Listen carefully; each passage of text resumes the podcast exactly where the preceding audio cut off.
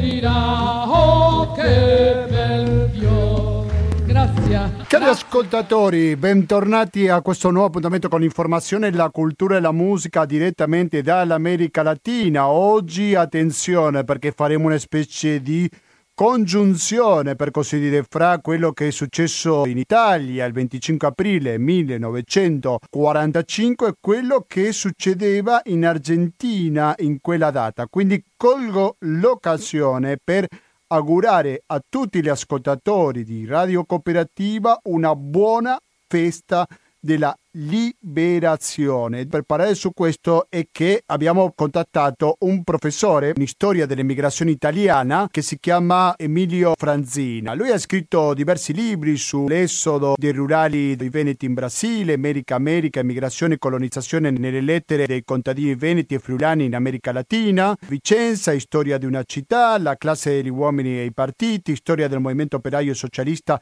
in una provincia bianca, il Vicentino, un altro Veneto, saggi e studi di storia dell'immigrazione nel XIX e XX secolo e poi tantissimi altri libri sempre che riguardano l'emigrazione italiana. Se parliamo dell'Argentina, della sua storia, naturalmente che stiamo parlando dell'Italia. Tanti fascisti e anche antifascisti sono finiti in terre sudamericane e credo che è un fenomeno molto complesso, ma molto ricco, molto interessante da sentire. Quindi adesso cosa facciamo? Sentiremo in questa edizione, senza perdere tempo, la voce di Emilio Franzina, già professore all'Università di Verona e questo ci diceva.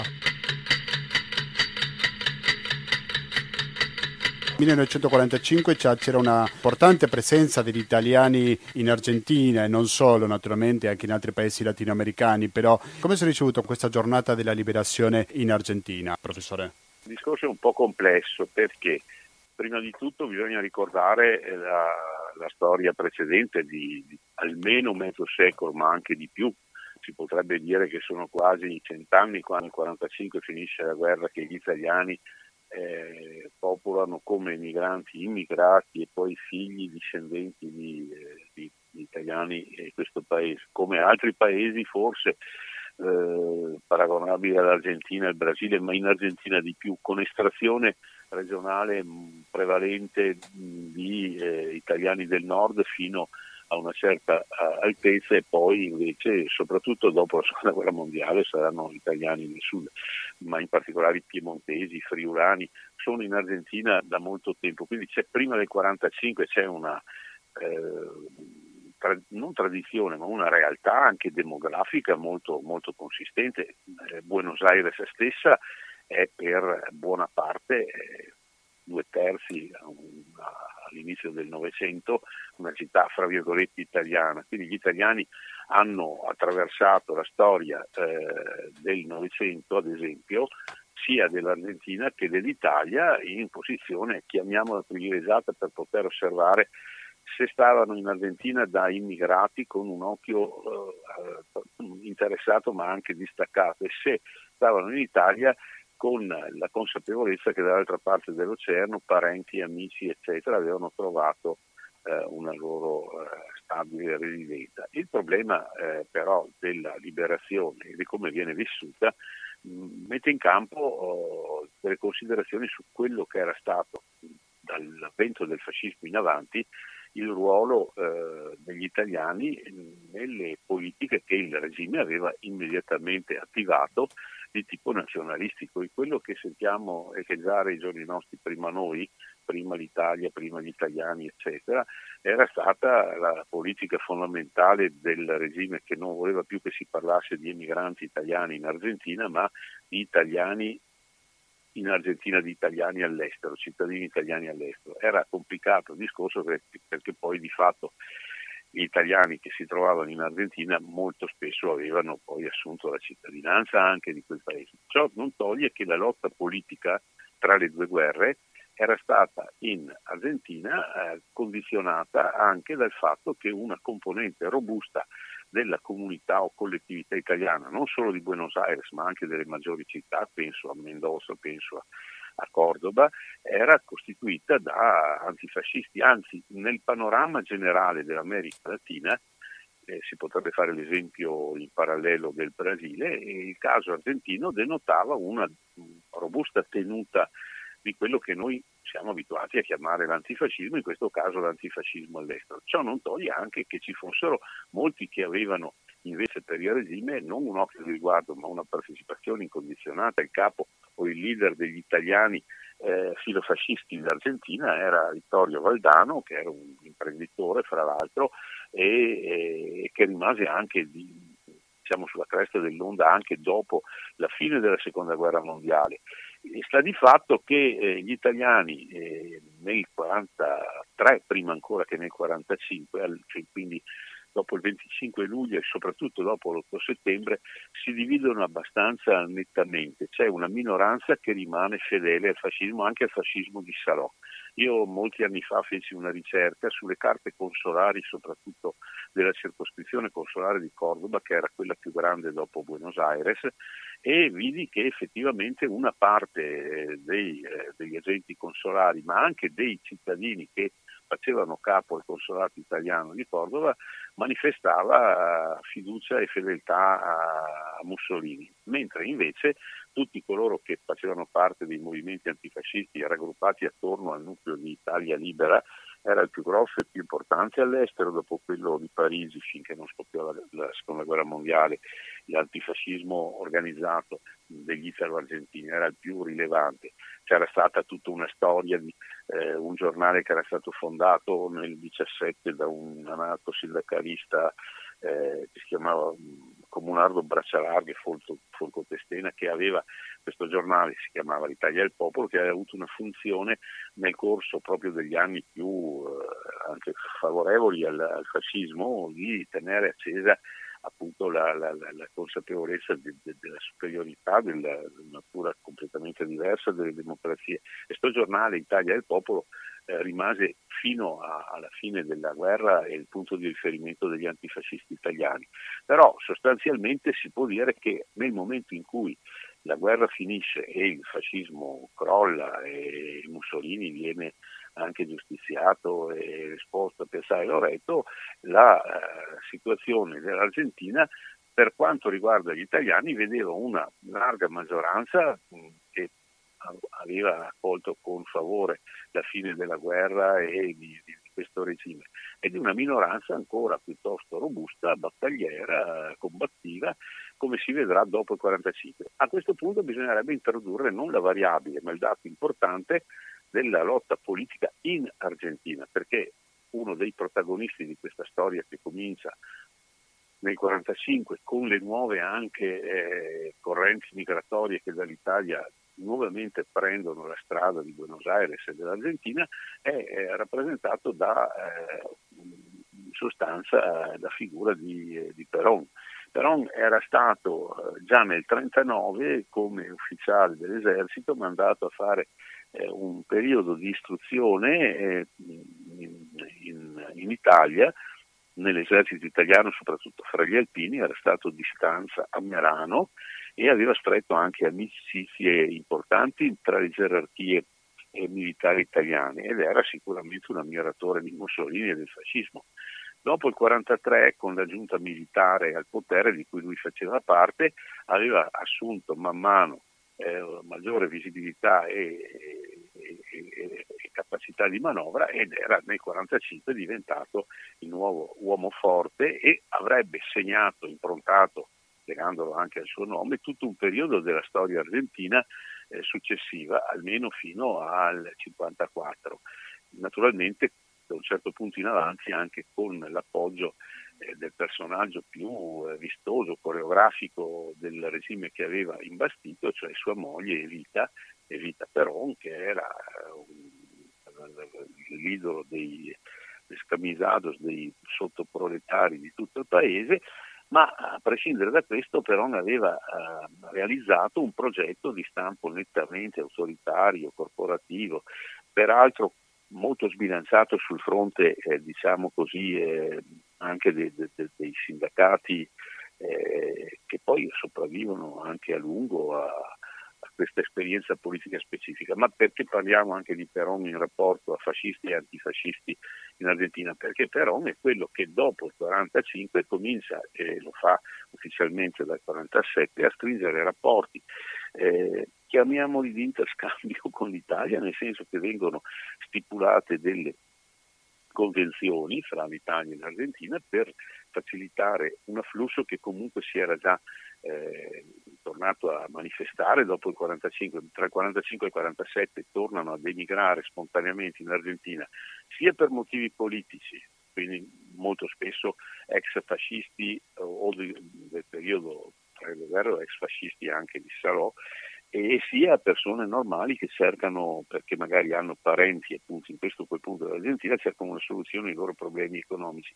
L'Italia del dopoguerra è un paese in ginocchio che ha molti, molti problemi e molte difficoltà, l'immigrazione mh, mm, si eh, prospetta come una della, delle soluzioni accettata più o meno da tutti, anche dal Partito Comunista eh, tutto sommato, per uscire dall'impasse determinato da dalla sciagura che si era battuta sul paese con la guerra e dalla, dalla distruzione di una parte degli apparati produttivi e dalla disoccupazione e quant'altro. Mm. Solo che il fenomeno del, dell'afflusso in Argentina di molti italiani che avevano, diciamo così, parteggiato per il fascismo sia fino al 43, sia dopo il 43, quindi nella stagione più anche lugubre, anche più drammatica della storia d'Italia, due anni di guerra civile. Ecco, questo fenomeno che è poi stato studiato e esaminato da, da, vari studiosi, in particolare eh, ricorderò gli studi di una mia allieva che si chiama Federica Bertagna, che scrisse,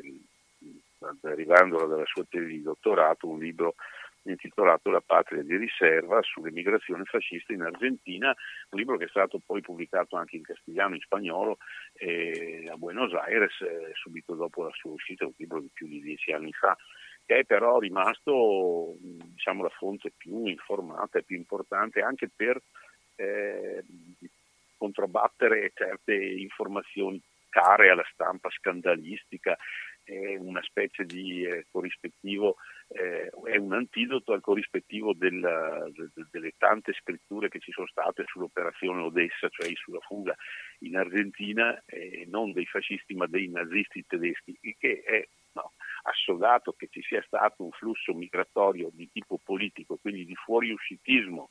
Ehm, tra le due guerre gli emigranti politici fuoriusciti erano antifascisti che cercavano rifugio in Argentina. Dopo la seconda guerra mondiale, in particolare sotto Perón, eh, il fuoriuscitismo è di destra ed è l'unico caso di eh, emigrazione politica forte, consistente eh, di estrema destra o fascista o neofascista, che fa il paio con quella dei eh, anche criminali di guerra nazisti tipo Adolf Eichmann ma non soltanto eh, loro, anche in altre parti ovviamente eh, d'America, sia America Latina che America del Nord, sia negli Stati Uniti che in Canada, ci sono tanti che scappano dall'Europa dopo aver eh, accumulato esperienze anche compiuto veri e propri reati durante la fase finale della, della guerra. Il caso degli italiani però eh, era stato meno vistoso, meno anche eh, raccontato eh, rispetto a quello dei eh, nazisti tedeschi. E eh, questo perché? Perché appunto, come dicevo all'inizio, eh, l'Argentina era anche un paese popolato di italiani e di italo-discendenti in misura tale da rendere difficile la stessa individuazione della, eh, dire, della natura di queste emigrazioni. Pensate che in Argentina emigrano uh, o, o, si spostano dopo la, la, seconda guerra mondiale un'infinità di persone che sono state sì implicate in eh, magari vicende anche dai contorni piuttosto inquietanti della, della, guerra, ma anche persone che avevano in realtà eh, delle ragioni per andare in Argentina a prescindere perché o erano eh, imparentati con italo-discendenti o erano eh, essi stessi eh, argentini come nascita. Eh, ad esempio, tanto, un esempio vistoso, a parte tanta gente comune, anche uomini come Vittorio Mussolini, il secondogenito del, del duce, e, e scappano, cioè scappano poi anche un termine che dovrò precisare meglio prima, non è che fuggano, perché nel 1947 come fa Vittorio Mussolini non è che si scappa dall'Italia, si va via dall'Italia eh, per ragioni politiche, ma Mussolini, Vittorio, emigra a Mendoza ma anche perché a Mendoza aveva sposato lui una, una argentina eh, di Mendoza, a sua volta discendente di italiani, e ci sono anche figure di spicco, ad esempio un ex ministro di Sarò come Edoardo Moroni, che era di nascita argentino, che era tornato dopo la guerra nel suo paese di nascita e con l'appoggio di Perón eh, era, al suo ritorno in Argentina si era insediato ai vertici di una delle principali banche del Sud America e, ed era, era, tornato dove era nato, era nato a Cordoba e dopo da, da, lì era tornato in Italia. Quindi i fuoriusciti fascisti comunque, comunque eh, trascurati a lungo dalla storiografia, sono abbastanza eh, numerosi e per eh, capire come mai arrivarono in Argentina anche con questa connotazione bisogna rifarsi allo sforzo di organizzazione compiuto da certi eh, movimenti come il Movimento Italiano Femminile Fede e Famiglia, organizzato a Roma da una nobildonna fascistissima, Maria Pignatelli di Cerchiara, che è un'associazione collaterale fino a un certo punto al Movimento Sociale Italiano, che sorge proprio per dare appoggio e per fornire assistenza non soltanto legale, sia ai detenuti e ai reduci della Repubblica di Salò, ma sia a coloro che vogliono espatriare più o meno clandestinamente per eh, rifarsi una vita dall'altra parte dell'oceano. Mm. E quindi eh, c'è anche questo. Poi coloro che aiutano diciamo, l'immigrazione in Argentina di questi reduci di Salò, proscritti di Salò, ma insomma eh, coloro che, che, che, li aiutano sono tanti, c'è tutta la rete dei conventi, qua qualche analogia con eh, l'arrivo dal, dalla Germania e dai paesi della, dell'Europa occupati dai nazisti di tanti appunto ex eh, militari ma anche politici compromessi col nazionalsocialismo, c'è un'analogia perché c'è la rete dei conventi, c'è tutto un, mm, dire, un impegno eh, esercitato da preti, frati, pregati, e talvolta anche ai vertici di Santa Madre Chiesa, uno dei protagonisti ad esempio delle agevolazioni fornite a coloro che volevano fuggire per i loro trascorsi fascisti e totalitari in Argentina è, cioè, è niente meno che il segretario di Stato, Monsignor Giovan Battista Montini, futuro Paolo VI, futuro pontefice, poi ci sono anche altri soggetti, eh, imprenditori o armatori come Achille Lauro, funzionari dei ministeri che aiutano eh, quelli che vogliono andare in Argentina e che eh, vanno in un paese dove paradossalmente era stata più forte l'emigrazione antifascista, perché ad esempio che il fenomeno che, analogo che si eh, verifica con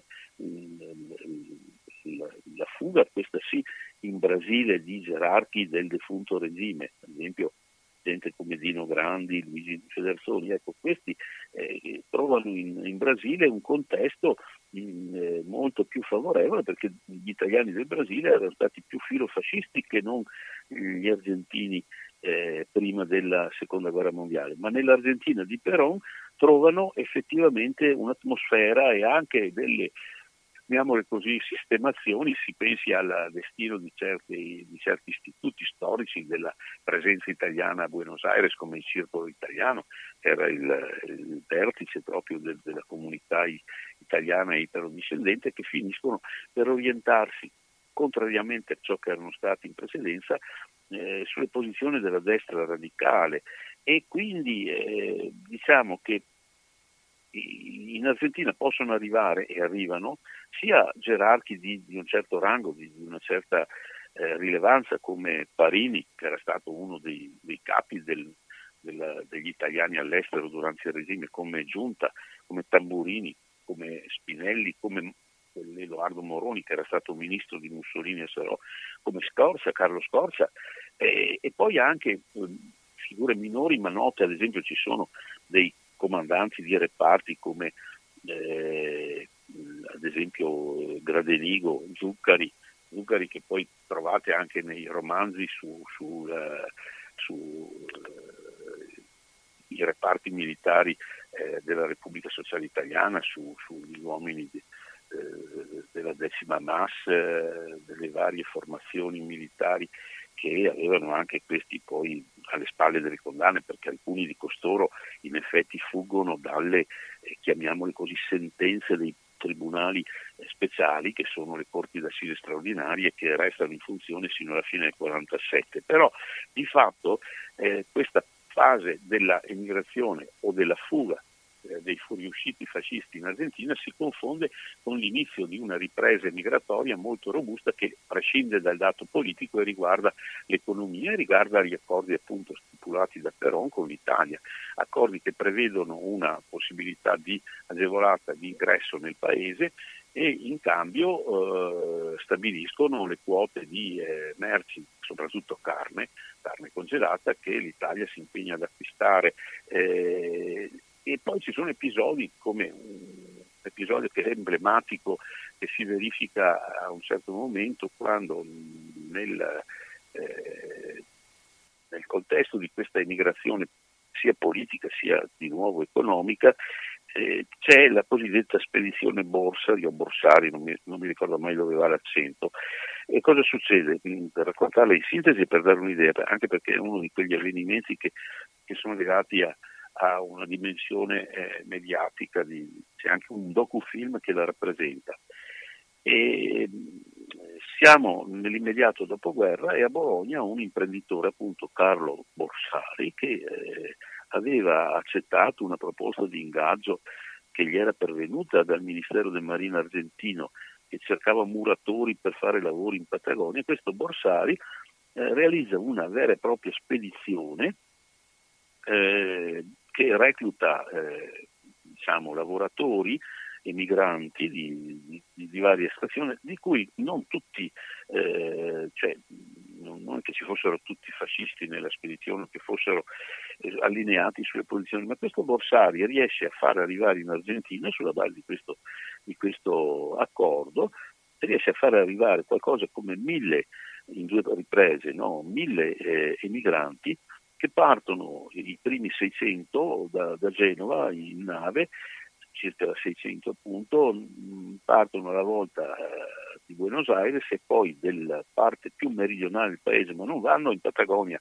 come avevano concordato, bensì a, a Ushuaia nel settembre del 1948. Ushuaia è la città più meridionale, la, la più, come dire, la massa australe del mondo, dicevano gli argentini, ed era un, un insediamento diciamo, urbano modestissimo di 2000 persone, quindi capite che quando alla fine ne arrivano mille di emigranti italiani, eh, organizzati da questo Borsari, che era un imprenditore di falegnameria, non era neanche uno che avesse chissà quali risorse, però eh, anche il, il, film che viene girato de, del viaggio, del loro arrivo, eh, dà l'idea di una sorta di eh, iniziativa di tipo fascista, anche se, ripeto, di, dei mille emigranti che vanno lì per lo più eh, emiliani, moltissimi di Bologna, di San Giovanni in Persiceto, eccetera, ecco, molti di questi effettivamente non erano fascisti, altri lo erano. Se si va a vedere il docufilm che venne girato, ci sono ancora in parte consistenti i loro discendenti a Ushuaia, si ha l'idea di un arrivo dall'Italia dove si confondono le ragioni che ci furono anche per gli altri di eh, tipo politico e di tipo economico nella ripresa immigratoria. Naturalmente con l'andare del tempo e anche con il consolidarsi della eh, fortuna politica fra altri alti e bassi diciamo, di, eh, di, Peron, c'è eh, una, c'è una eh, parte di storia che va raccontata eh, e che eh, riguarda, eh, riguarda, sostanzialmente anche l'arrivo non soltanto di questo tipo di emigranti, emigranti che al di là della loro estrazione politica erano eh, emigranti decisi a, rifarsi una vita, ma anche quella di coloro che per rifarsi una vita eh, diedero un apporto eh, robustissimo allo sviluppo eh, dell'economia eh, dell'Argentina nel dopoguerra. Noi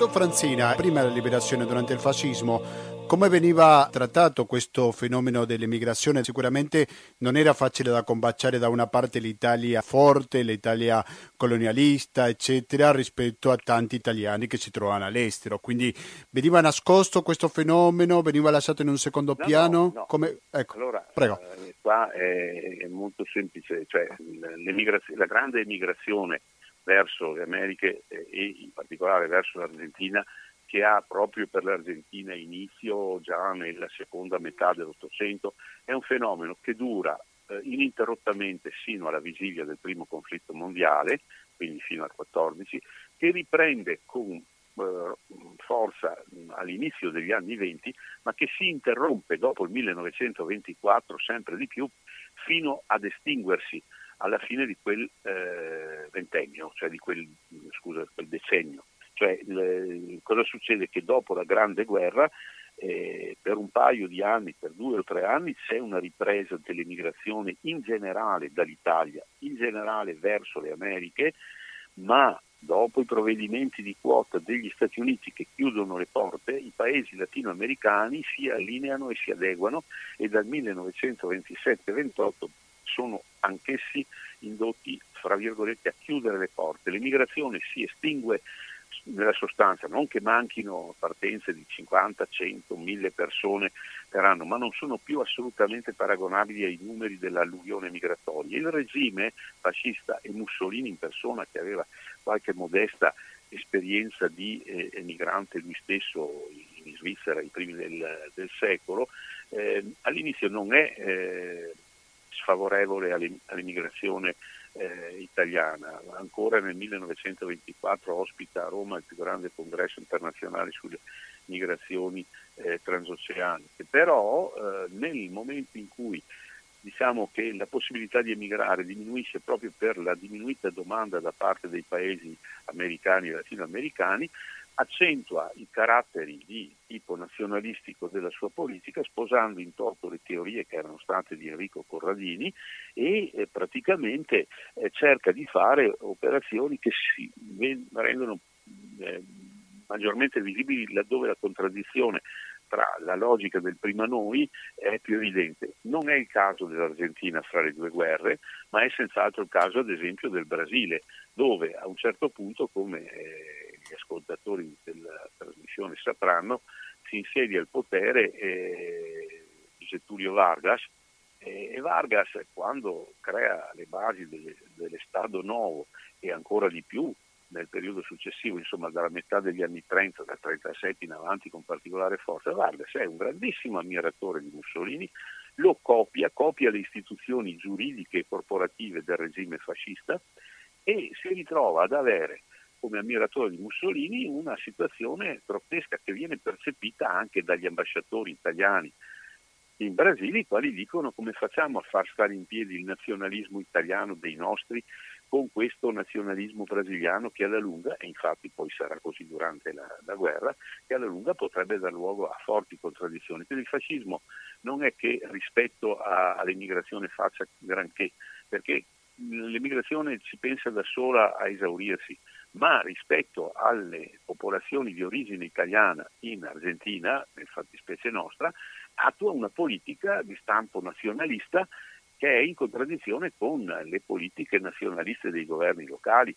Quindi eh, questo è quello che c'era stato prima. E chiaramente il fascismo aveva potenziato la rete dei fasci italiani all'estero, in Argentina più che non altrove, forse solo negli Stati Uniti c'era stato qualcosa di simile e eh, qui si era scontrato, si erano scontrati anche i fasci italiani all'estero con questa oh, opposizione al regime che aveva trovato in Argentina, oltre che a Parigi e in Francia uno dei suoi punti di forza, ma, ma, rispetto alle migrazioni in sé come fenomeno vissuto da coloro che partono con la valigia e bla bla bla, ecco, non, non c'era niente, non, c'è stata, il fascismo aveva cercato di dirottare anche una parte del surplus demografico in operazioni coreografiche molto di propaganda, come ad esempio la, la, l'emigrazione interna e la colonizzazione non più eh, di, di, terre lontane americane, ma delle terre di bonifica, gli Agri, Romano, Pontino, tutte le zone dove nei, nei, primi anni 30 sorgono le città nuove e dove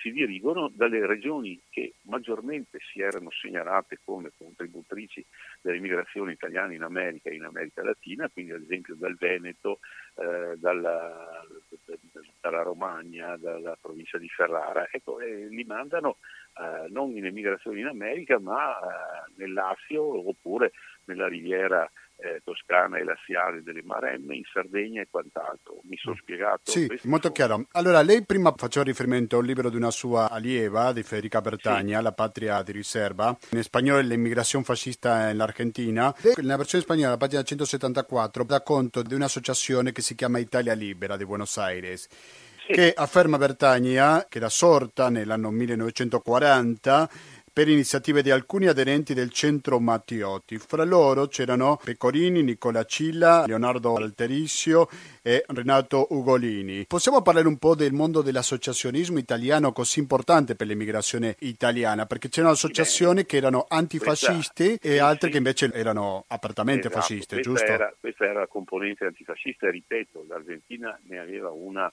eh, dose co- consistente, però l'associazionismo italiano eh, sia mutualistico, sia ricreativo, sia previdenziale, eccetera, è un associazionismo antico. L'Argentina è il paese in cui già alla fine dell'Ottocento le società eh, diciamo a base etnica, eh, composte talvolta addirittura eh, solo di eh, emigrati provenienti da questo o quel paese, neanche da questa o quella regione, eh, quindi con connotazioni diciamo un po' particolari, ma è il paese in cui sono più numerose e più forti, tanto che si tenta molte volte già ai, ai primi del secolo di realizzare una unificazione. Eh, Feditalia, la Federazione delle Associazioni Italiane d'Argentina, eh, muove i suoi primi passi, avrà degli alti e bassi anche nel periodo tra le due guerre, già prima della, della, del, del primo conflitto mondiale.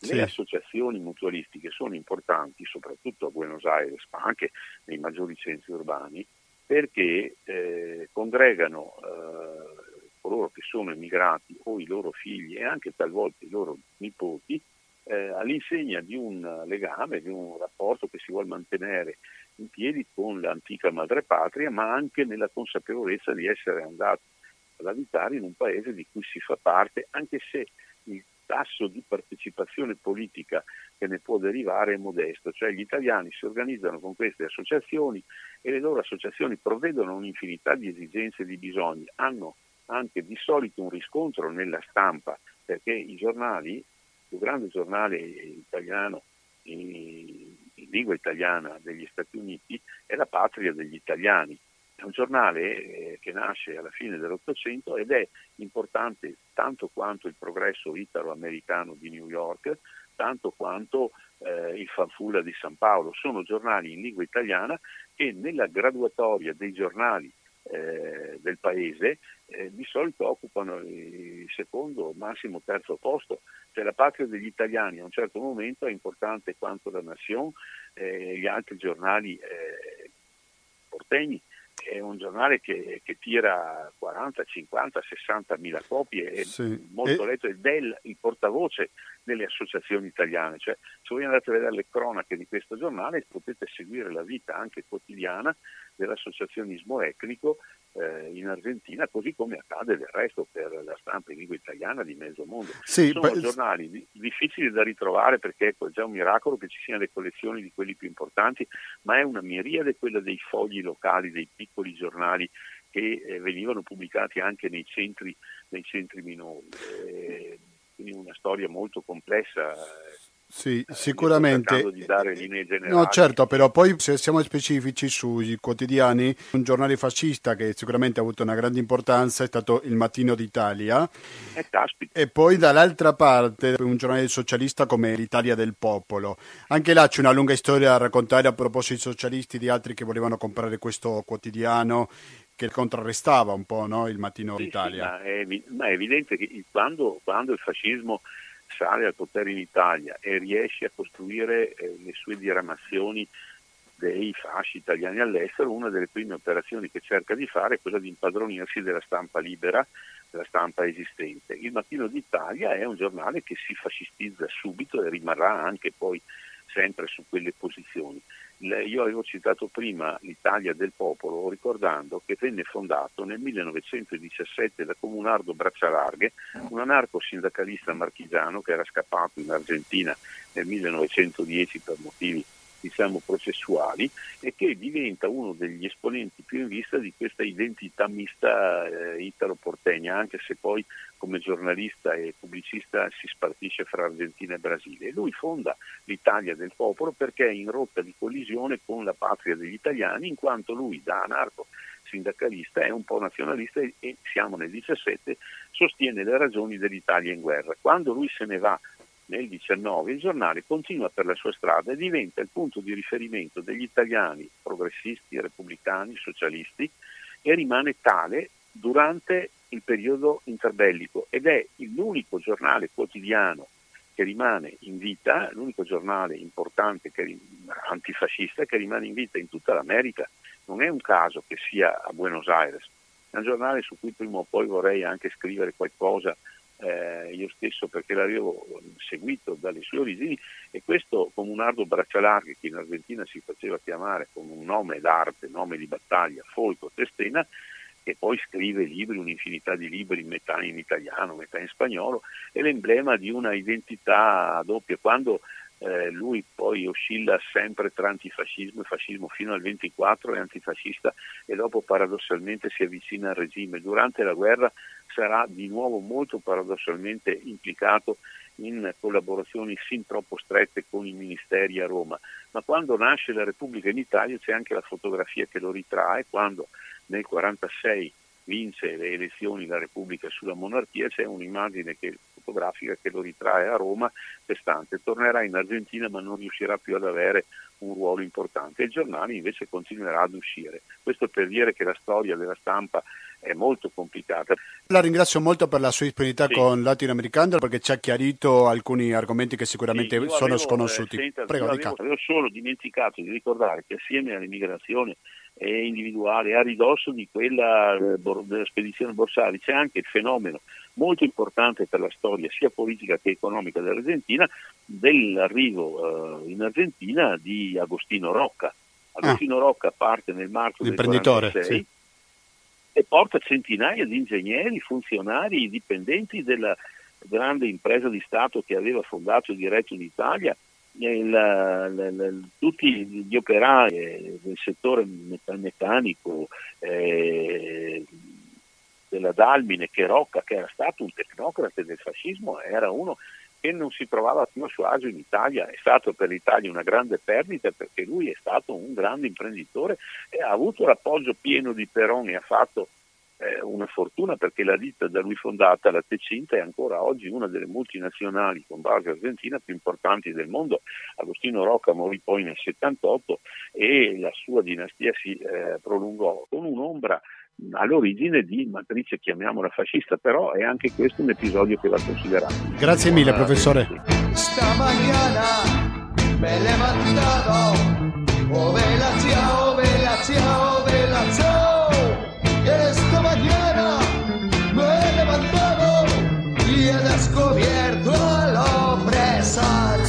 Sono le 19 e 57 minuti a questo istante. Abbiamo sentito prima il professore Emilio Franzina che ha avuto una lunghissima esperienza per quanto riguarda il suo studio delle migrazioni italiane in Argentina e non solo. Magari qualcosa da aggiungere un ascoltatore. Enrico, buonasera e benvenuto alla Radio Cooperativa.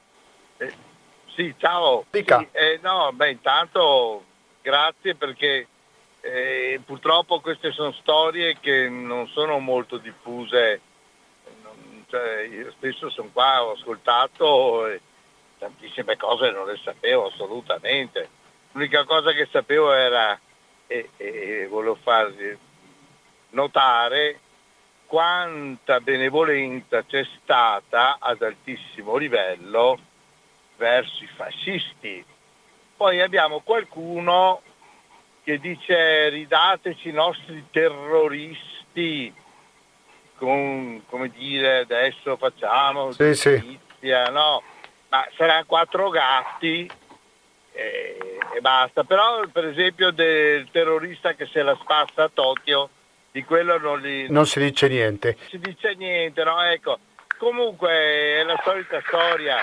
Benissimo. Verso il male c'è sempre tanta benevolenza, verso il bene i rovescisti, come diceva qualcuno ieri Ah. che, che ha tenuto la Sì. trasmissione, non mi ricordo il nome, i rovescisti, cioè quelli che rovesciano i valori e sono quelli che mi fanno incazzare come una belva, ma non, diver- non Ok. pensate che io mi incazzi, Sì. io mi indigno, non mi incazzo, mi indigno, ecco, perché la gente si fa facilmente rivoltare. Benissimo. Eh, I rovescisti vincono sempre. Comunque Sì. volevo dire solo una cosa, viva il Prego. 25 aprile, viva la liberazione da, da una, mm, da un sistema politico schifoso che c'è stato, che però eh, non ha fatto il suo repulisti come ha fatto per esempio la Germania. sì, sicuramente. Enrique, io le devo salutare, Eh, la ringrazio molto. Perché ho sentito che c'è qualcuno Sì, lì. abbiamo un altro intervistato in linea, grazie. Ascolto volentieri. Grazie, Ciao,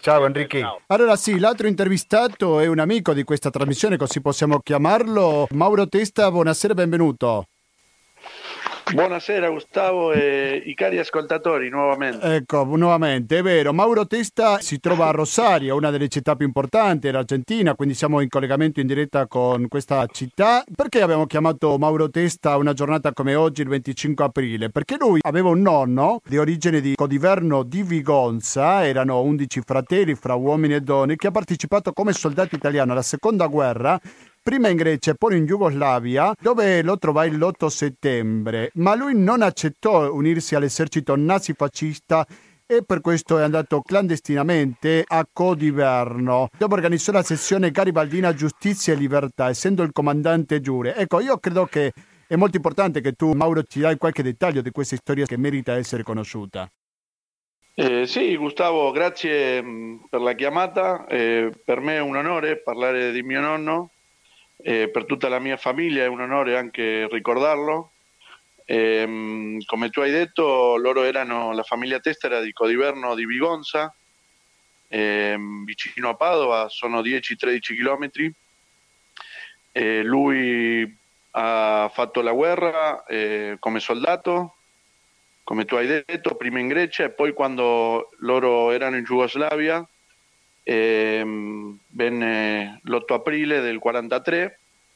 E quello che dirò io adesso sono tutte storie che lui mi ha raccontato in vita, eh, tanti anni dopo di questa vicenda.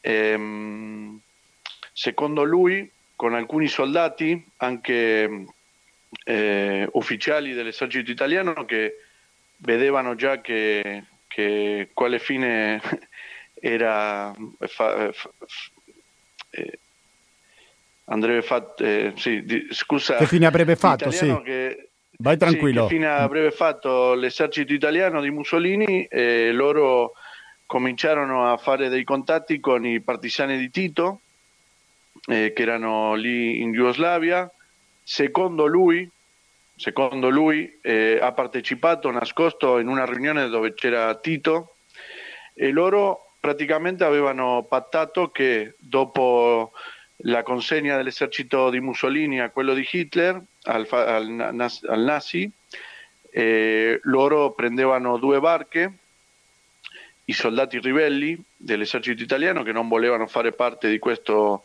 esercito nazifascista e che cadeva su di loro una taglia, e una, praticamente eh, inviati a- ai campi di Mauthausen eh, nel nord, eh, in, in Germania. E quindi lui ha- assieme a altri soldati eh, si sono ribellati, hanno preso queste due barche, eh, hanno crociato l'Oceano Adriatico, eh, sono arrivati in Ancona e poi sono andati clandestinamente al loro paese, in Codiverno, e lì lui organizzò eh, una brigata che dipendeva da, da Padova, della brigata Giustizia e Libertà, la brigata garibaldina. Eh, questa frazione di Codiverno aveva 137 eh, uomini. Lui, io ricordo che prima di morire mi ha insegnato una cartella che ce l'aveva ancora, eh, con i nomi di, di, questi 137 uomini che aveva. E, ehm, e quindi hanno fatto la, le azioni eh, lui anche assieme ai suoi fratelli, c'era Renato, 5 anni di meno di lui, ma che ha combattuto eh, anche con lui. Eh, hanno combattuto per un anno e mezzo più o meno e poi il 25 aprile eh, hanno trionfato assieme a tanti altri partigiani. Credo che è molto importante quello che ci racconta da Rosario Mauro Testa perché è una testimonianza viva, quindi tu sei stato fortunato, per così dire, di ricevere questa testimonianza in diretta, quindi immagino tuo nonno raccontandoti queste storie, giusto? Sì, anche tu conosci bene l'Associazione Veneta di Rosario, e noi nel 2001 abbiamo fatto una conferenza eh, con, che ha partecipato lui, eh, Giulio, eh, anche Renato, e hanno raccontato un po' tutto questo che ti sto dicendo. Poi se vuoi ti racconto un'altra, un po' più spettacolare. Prego. Eh, c'erano due professori di, di, dell'Università di Padova che erano, erano stati sequestrati dai tedeschi. Eh, loro stavano andando verso in un treno, erano, eh, li stavano portando a Venezia in un treno e, e allora eh, mio nonno ha deciso di eh, fare un, un, attacco ai tedeschi perché così questi due professori vengano eh, tornati. Ehm, allora hanno fatto un'imboscata, ehm, un fiume, il fiume che passa per Codiverno è il Tergola e loro facevano lì si nascondevano, eh, con i fischi si comunicavano e quindi hanno preso nient'altro che il capo tedesco della zona, che non, non mi ricordo bene se era a Campodarsego o a Cadone, ma che i tedeschi, i fascisti, i nazifascisti avevano una base lì. E quindi quando questo eh, comandante tedesco è passato lì, loro l'hanno cacciato eh, mio nonno è andato presto a dialogare con lui, eh, ma intanto eh, questi due professori erano riusciti a saltare di, del treno e questo loro non lo sapevano, ma il, il, tedesco era già catturato. E quindi quando mio nonno ha saputo che questi due professori erano scappati, ha lasciato andare il, il, comandante tedesco e questo il comandante tedesco lo ha veramente riconosciuto e gli ha detto a lui eh, di andare al suo eh, quartel, come si dice la sua caserma. in italiano. La caserma. Sua, eh, sì, esatto, alla caserma. Ehm, il giorno dopo e allora tutti ovviamente che dissero di no perché andare in caserma dei tedeschi come partigiani era praticamente una condanna a morte. E mio nonno eh, ha dato la parola al tedesco che lui eh, eh, il giorno dopo andava in caserma in un orario non specificato. E allora lui raccontò che si è indossato il, ha indossato la, eh, la camicia, il, fasoli, il fazzoletto rosso dei Garibaldini, quindi è stato, si è vestito da Garibaldino e assieme a due, eh, eh, a due mm, partigiani di lui è andato in caserma dai tedeschi eh, senza armi armi. E quindi è arrivato in caserma e il tedesco praticamente no, non lo poteva credere, lo ha abbracciato e ha detto che se lui avesse eh, soldati come lui, eh, sicuramente dovevano vincere. Questa era un'aneddota Benissimo. da raccontare. Molto interessante. Eh, Se vuoi dirci brevemente come si ricorda in Argentina, c'è qualche commemorazione, qualcosa che ricordi una data così importante per l'Italia? Eh, sì, qua, mm, eh, perché tu anche mi chiedevi prima, prima di andare in onda de, se in Argentina i, gli antifascisti o i partigiani si sono riuniti. non, non è stato qua in Argentina con gli emigrati, eh, non hanno continuato qua in Argentina così come c'era in Italia, eh, qua si sono dedicati a lavorare, a cre- fare crescere i figli, ma ovviamente io mi ricordo eh, quando mio nonno aveva 80 anni e mi ha detto io non ho mai rinunciato a, a essere comunista, eh, quindi gli ideali li ha sempre avuti. Ehm, 25 aprile qua noi, lo, eh, noi eh, quelli che siamo discendenti di italiani lo, lo, lo, ricordiamo, non è che si festeggia andando in, in, piazza come in Italia, ma qua lo ricordiamo e diffondiamo un po' la storia di quello che è accaduto, soprattutto adesso in Argentina che abbiamo un governo fascista e in America Latina ci sono dei governi fascisti dappertutto.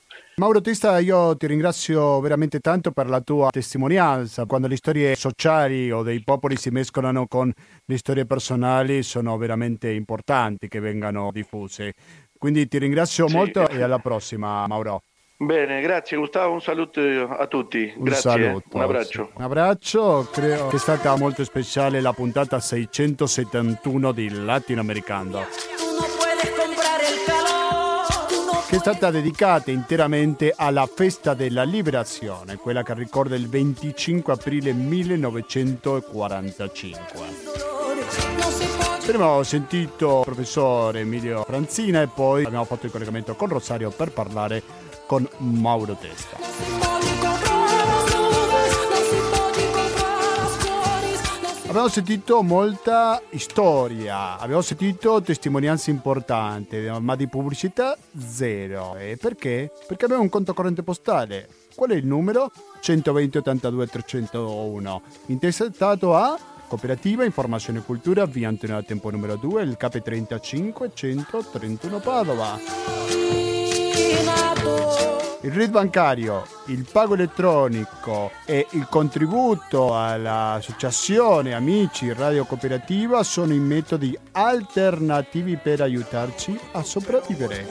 Aquí se comparte, lo mío es tuyo. Este pueblo no se ahoga con marullo.